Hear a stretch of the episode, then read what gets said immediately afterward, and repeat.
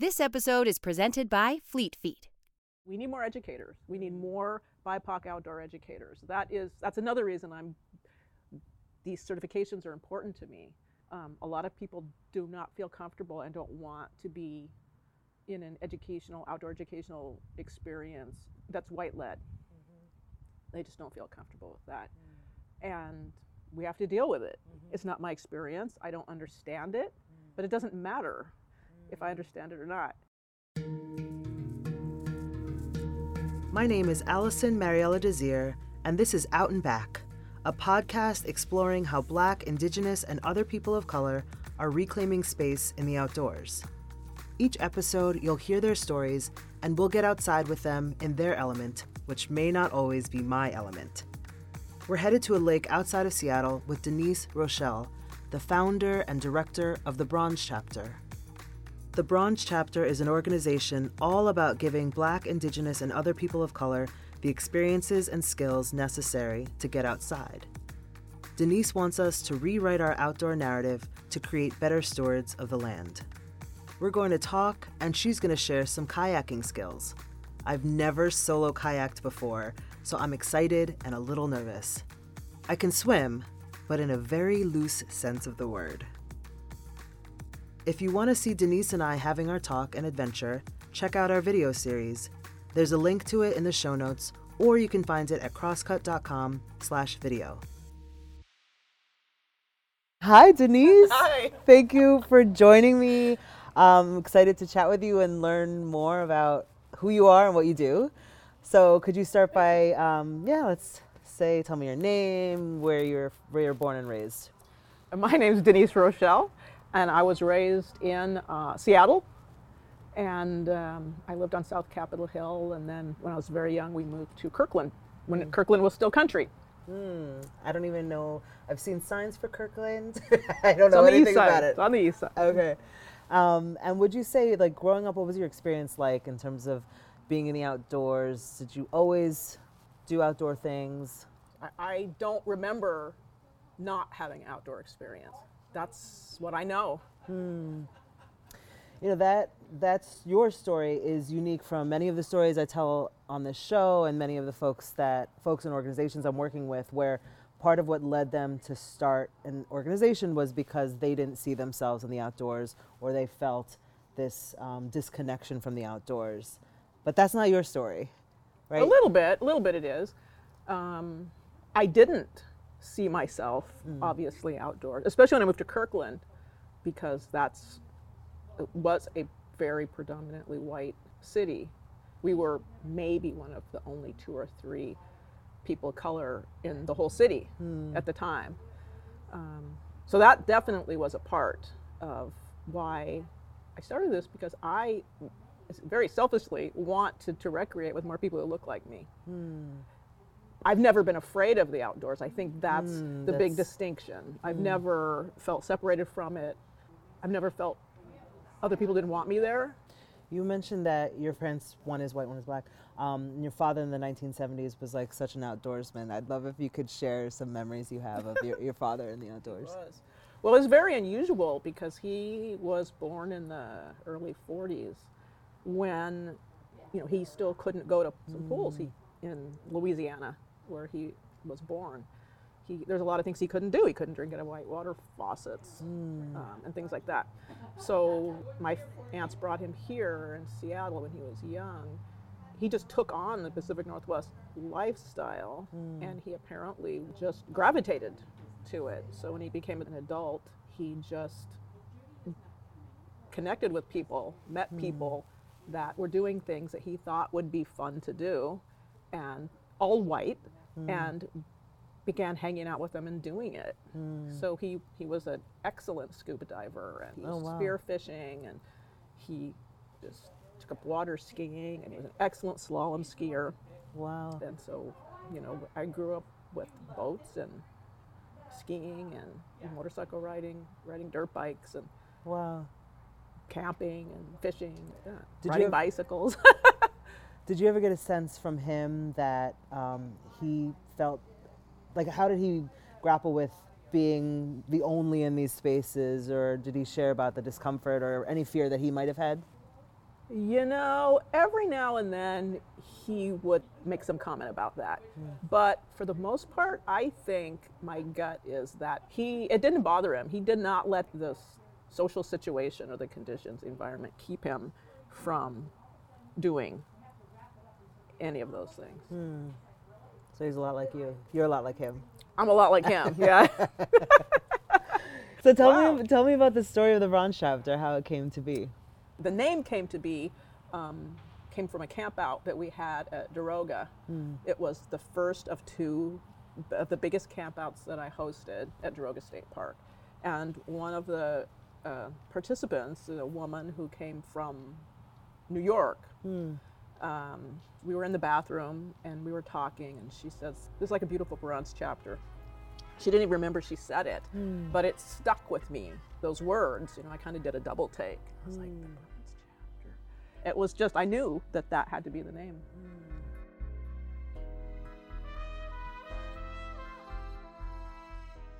So in 2018, I, I took a road trip to visit a friend in South California, Southern California.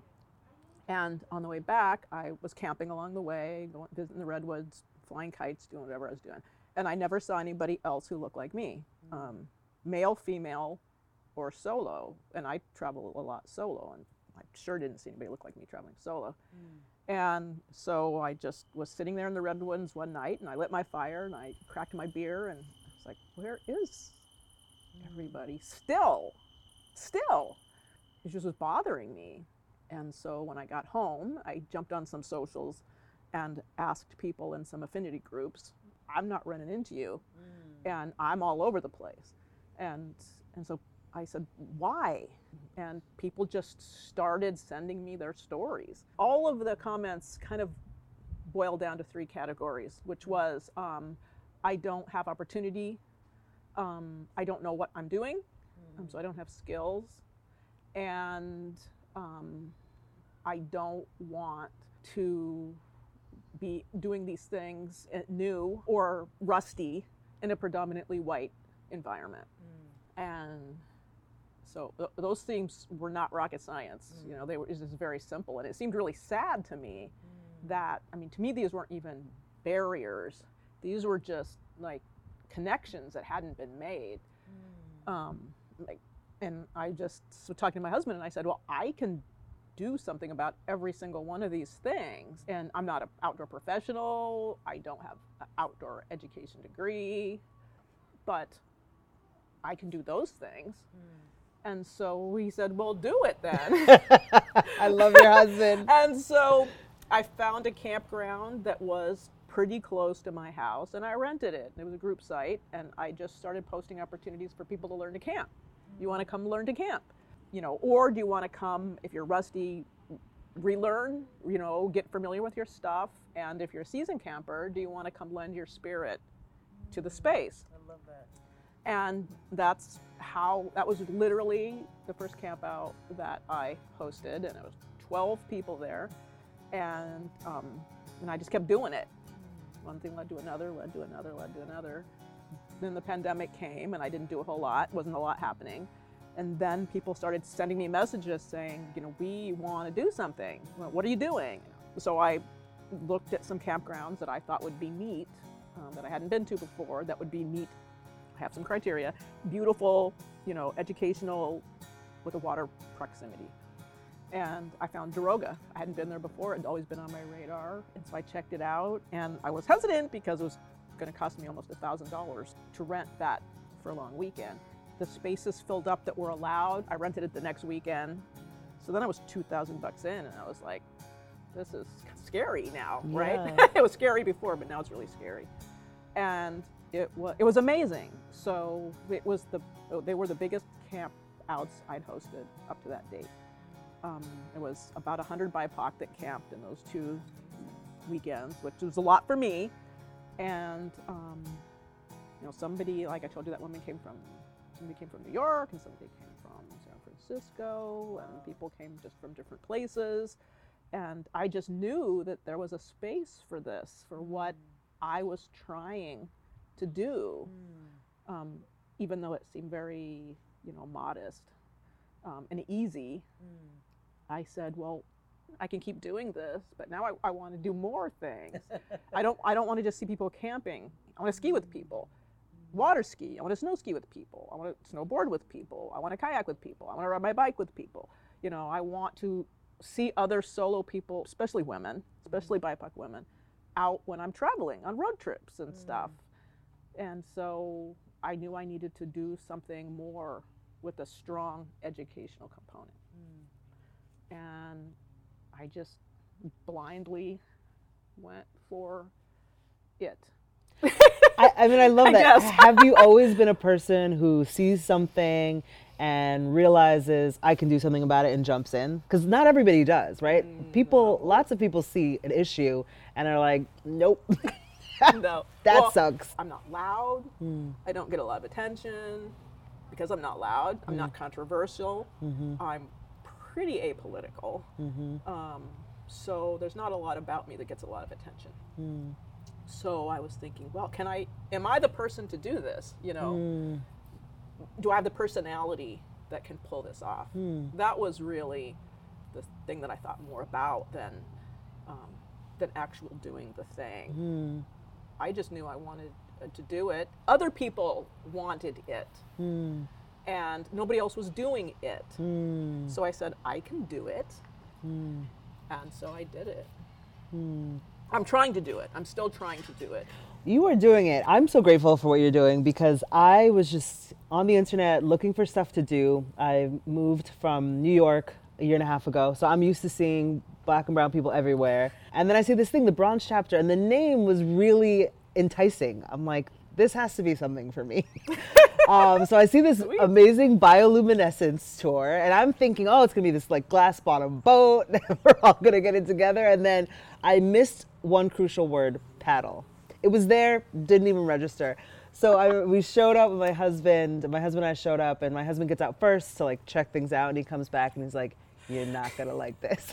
And I'm like, "What do you mean? Like it sounds awesome." He's like, "We are in double kayaks." so I was like, "Oh my gosh!" But what was so cool is everybody there was awesome. It was the most diverse group of people I've been around since being in Washington Really? State. Yeah Wow. and um, there were folks of all different levels. So we went paddling at night in the ocean for my first trip ever. Yeah, that's what it's about. It's experience. You had that experience, and from that experience, you probably feel more confident. Absolutely. And I want to do everything. See, I mean, it's just it's it's a spark, and it's very very simple. That that bioluminescence paddle is a special partnership to me because kayaking is inherently a high barrier activity sport, sea kayaking, especially with the component of black people in particular not having strong relationships with the water. Um, so people come. Most people who come on this bioluminescence paddle have never kayaked. So, so they're in a they're in a kayak, never kayaking before, and what you can see there, you know, you touch bioluminescence, you see it, you you create it through your own agitation. Yeah. Those bioluminescence paddles have become such a ramp to other outdoor recreation for people. Yeah, it was.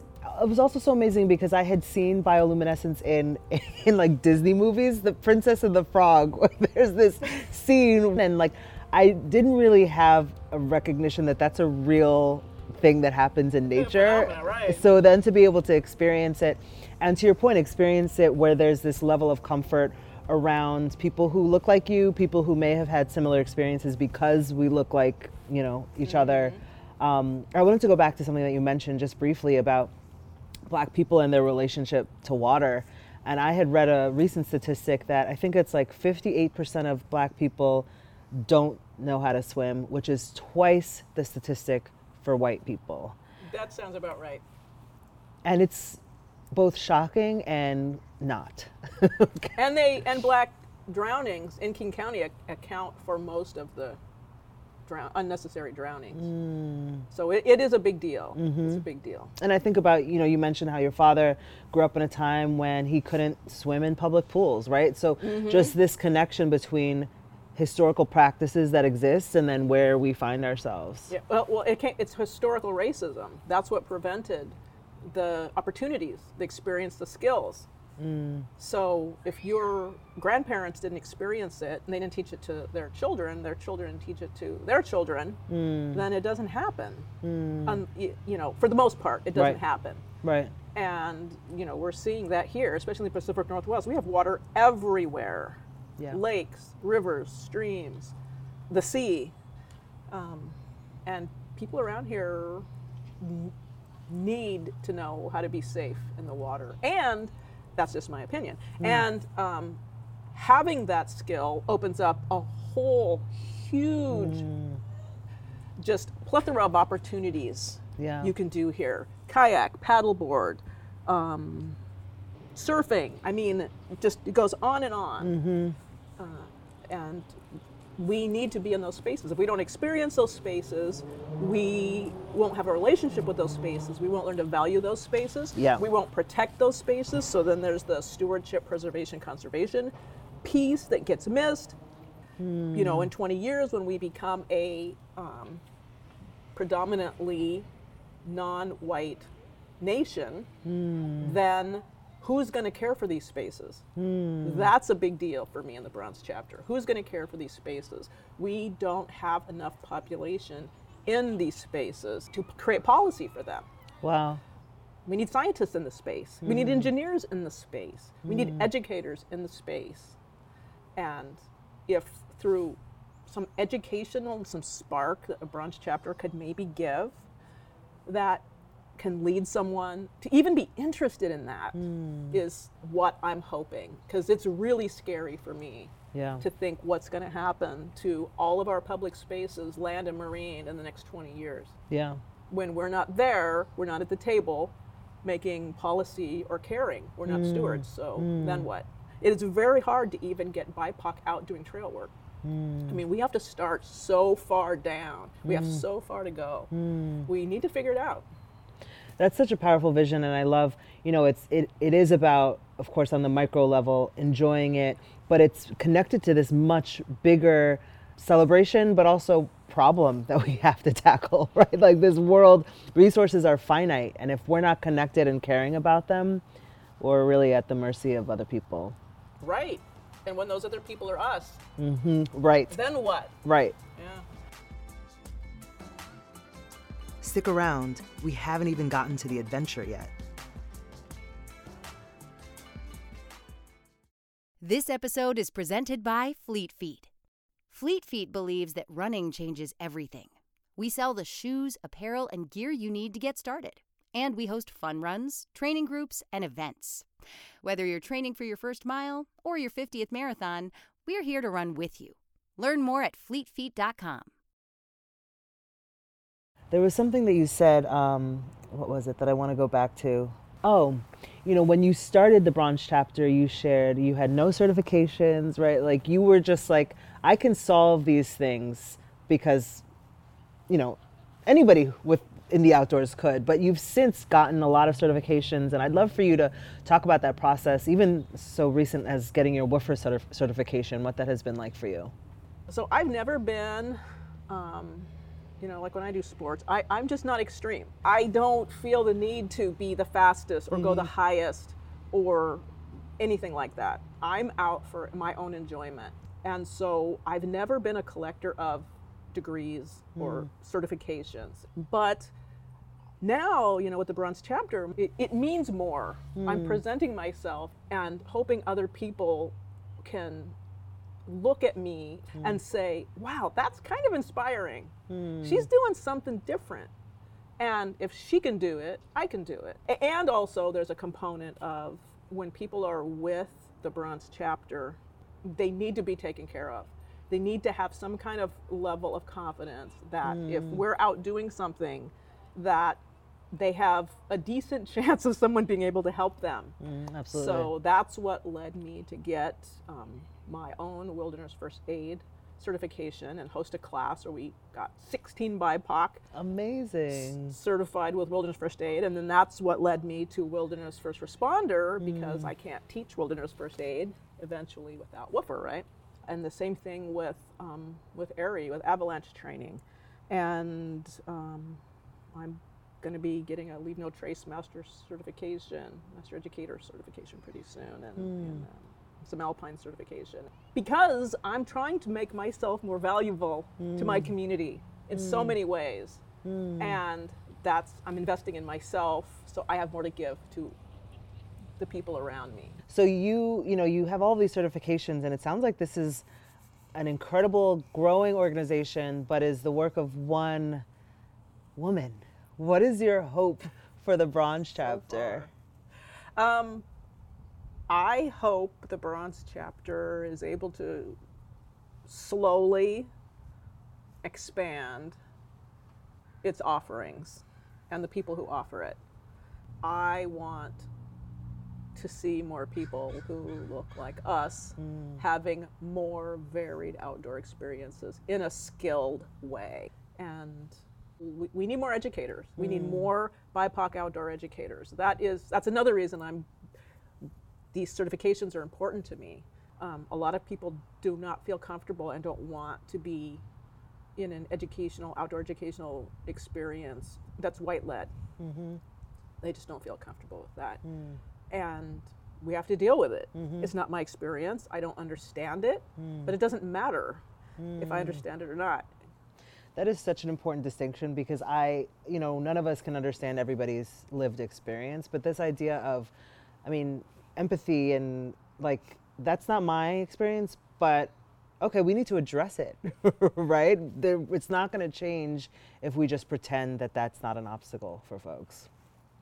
Yeah, there are people who look like me who have more, you know, who have similar experiences to me. Mm-hmm. But we're we're the minority. Mm. Most people don't, and um, more and more white outdoor educators that I meet are, understand that, and mm. they are very willing to come into a space and to teach and you know be an information sharer hmm. and completely honor the space hmm. and let what happens hap- needs to happen happen and needs to let what needs to be said be said. Hmm. And uh, i just i think that's great. So people who come through the Bronze chapter you know they have that experience and they leave knowing i had a good experience. That was okay. Mm-hmm. To me that's like wow. Because if everybody had my experience we wouldn't be having this conversation. Exactly. because the world would be full of me you know? Seattle would be full of me and it's not. Mm-hmm. and the flip side of that is that um, it's only happened once but somebody did make a comment to me that i wasn't black enough to connect with black people outdoors in seattle. And that kind of that was bizarre. I mean, I didn't expect that but i was like wow. Hmm. That is that's interesting mm-hmm. coming from my own community that perspective. Hmm. And so i know it exists out there. That's not mm-hmm. you know maybe it only been said to me one time but um, and that's simply because i i'm you know i'm vocal and pretty open about who i am and they knew i was biracial. Hmm. So. Mm-hmm, yeah, I mean that kind of gatekeeping. You know, I never with gatekeeping. I think about where is the hurt that is creating this kind of behavior, right? This idea of who is, and I get that in different ways. Being um, I'm black, but I'm Afro Latinx, and my mom's Colombian, my father's Haitian, and so in many cases I'm not black enough. I'm certainly not Latinx enough, right? So I'm like, well then, who the hell am I? right? people have asked me this Uh-huh. at campouts and stuff. How is it that I just go places and do things? I fit mm. in anywhere I go. I get along with everybody. And you go solo. I go, I go solo. I feel comfortable with that. Um, I and I didn't realize that was not everyone's experience. Hmm. I like it's so normal for me. It's just me, hmm. and so then I was thinking, God, I think it's how I grew up. It's it, it's it's it's opportunity, it's exposure, it's experience. All those things come together to like you know make us who we are. That's why exposure. That's why opportunity is so important. It's just it makes us who we are. And when I was young, I grew up. My family had a restaurant, and so um, the first Creole restaurant in Seattle. You know, downtown Seattle had was was a lively vibe. I mean, ever since I can remember, uh, I was little. I grew up with around trans people. Hmm. This was back when no nobody knew what trans people were. Mm-hmm. Trans people, you know, cross dressers, serious '70s pimps and mm. prostitutes, and a whole different s- section of houseless people, and and they were my friends. I was always around such different people hmm. that I don't. There is not a situation I can even imagine being in that I wouldn't feel comfortable. Hmm.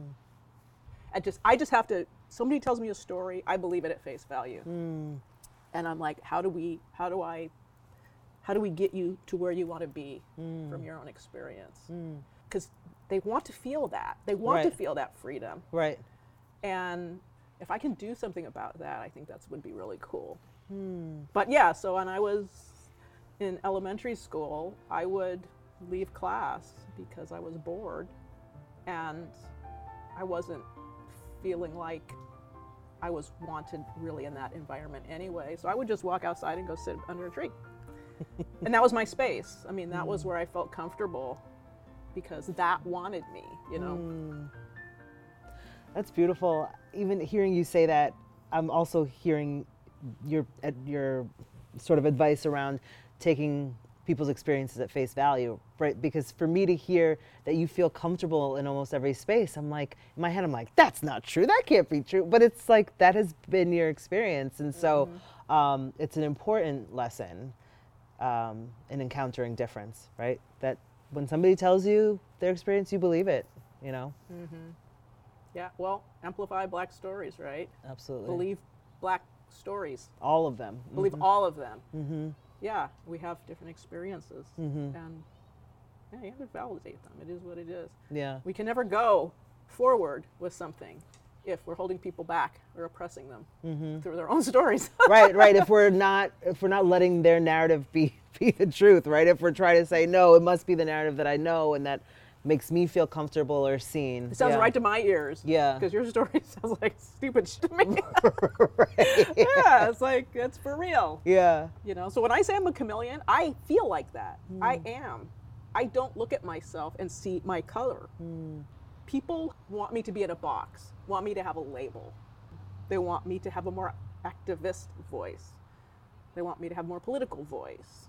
They want me to all the time label myself as a black woman. Hmm.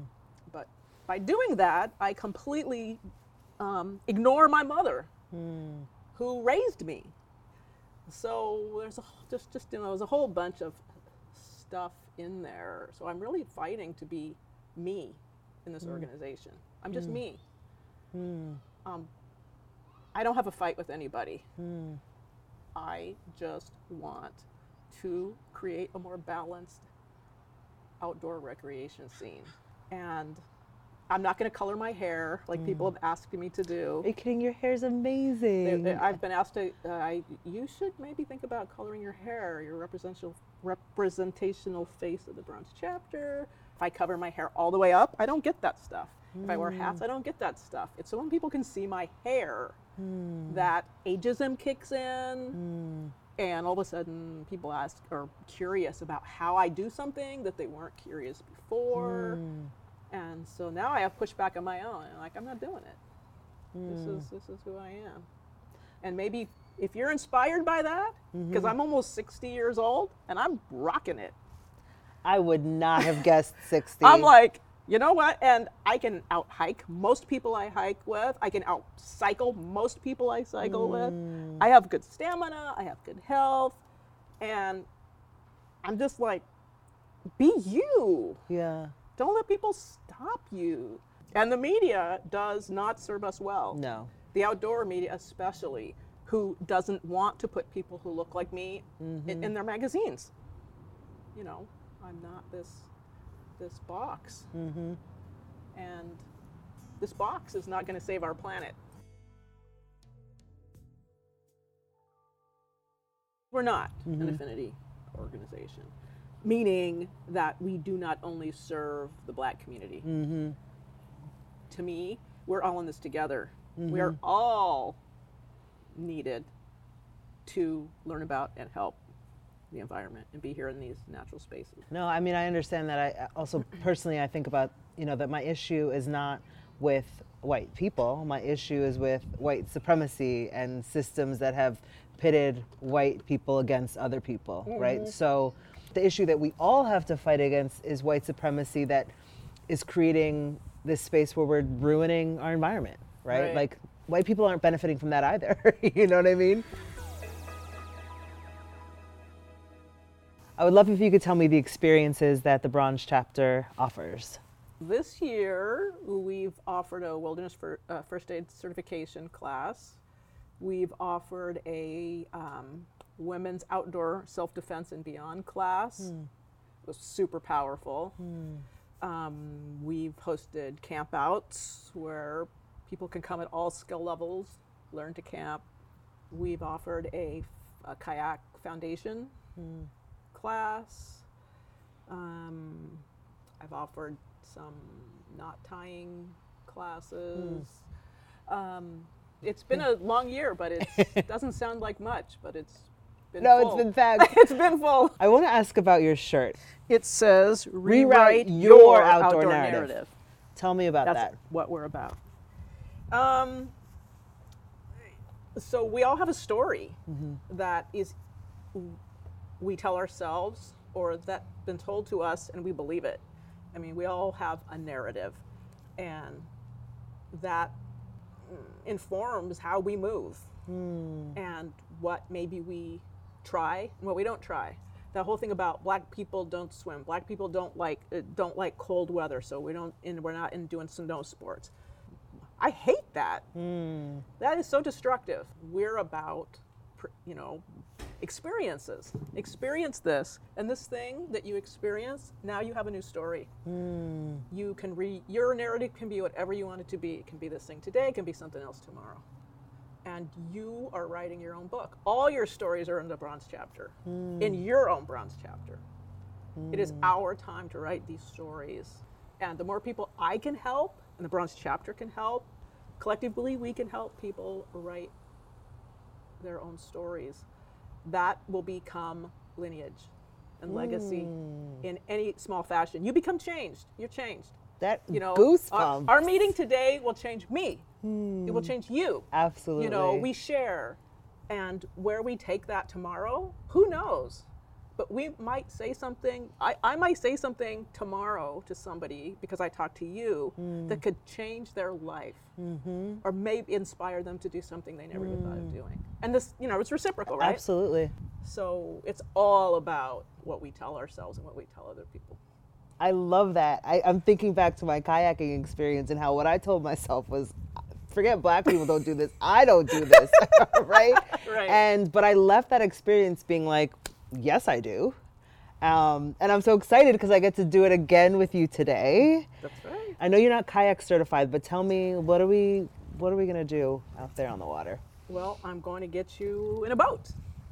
You can see how easy it is to move these boats, to move yourself just by your hands.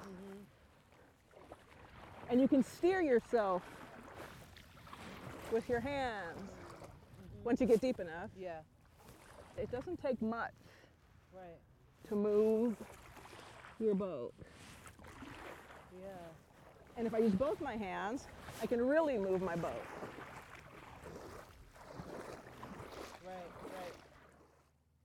right. I'm using my paddling with my hands. All right, here we go. I'll teach you how to hold your paddle. I'll teach you how to, um, I'll teach you some basic paddle stroke. When you're paddling, remember, kind of swimming. We'll Right. swim with the, My swimming is a doggy paddle, so. yes, okay. How to go forward, how to go backward, how to stop, very Awesome. important. So now, it's a good thing to know how to stop when you're Yeah. going straight, right? yeah. The way we stop in a kayak is to just be in the paddle always position and we get our push our water. We just ah. resist the direction. Uh huh. so you can take a couple strokes, a few strokes, and then stop. This is just relaxing, even being. Just sitting here, Yeah, Isn't it? it really is. Yeah, talk about extreme adventure.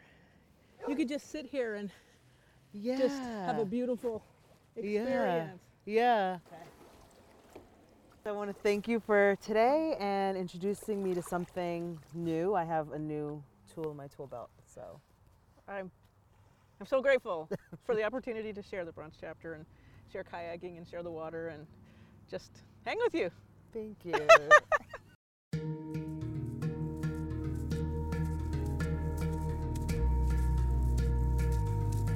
If you want to continue adventuring with me and dive deeper into this story, check out the show notes.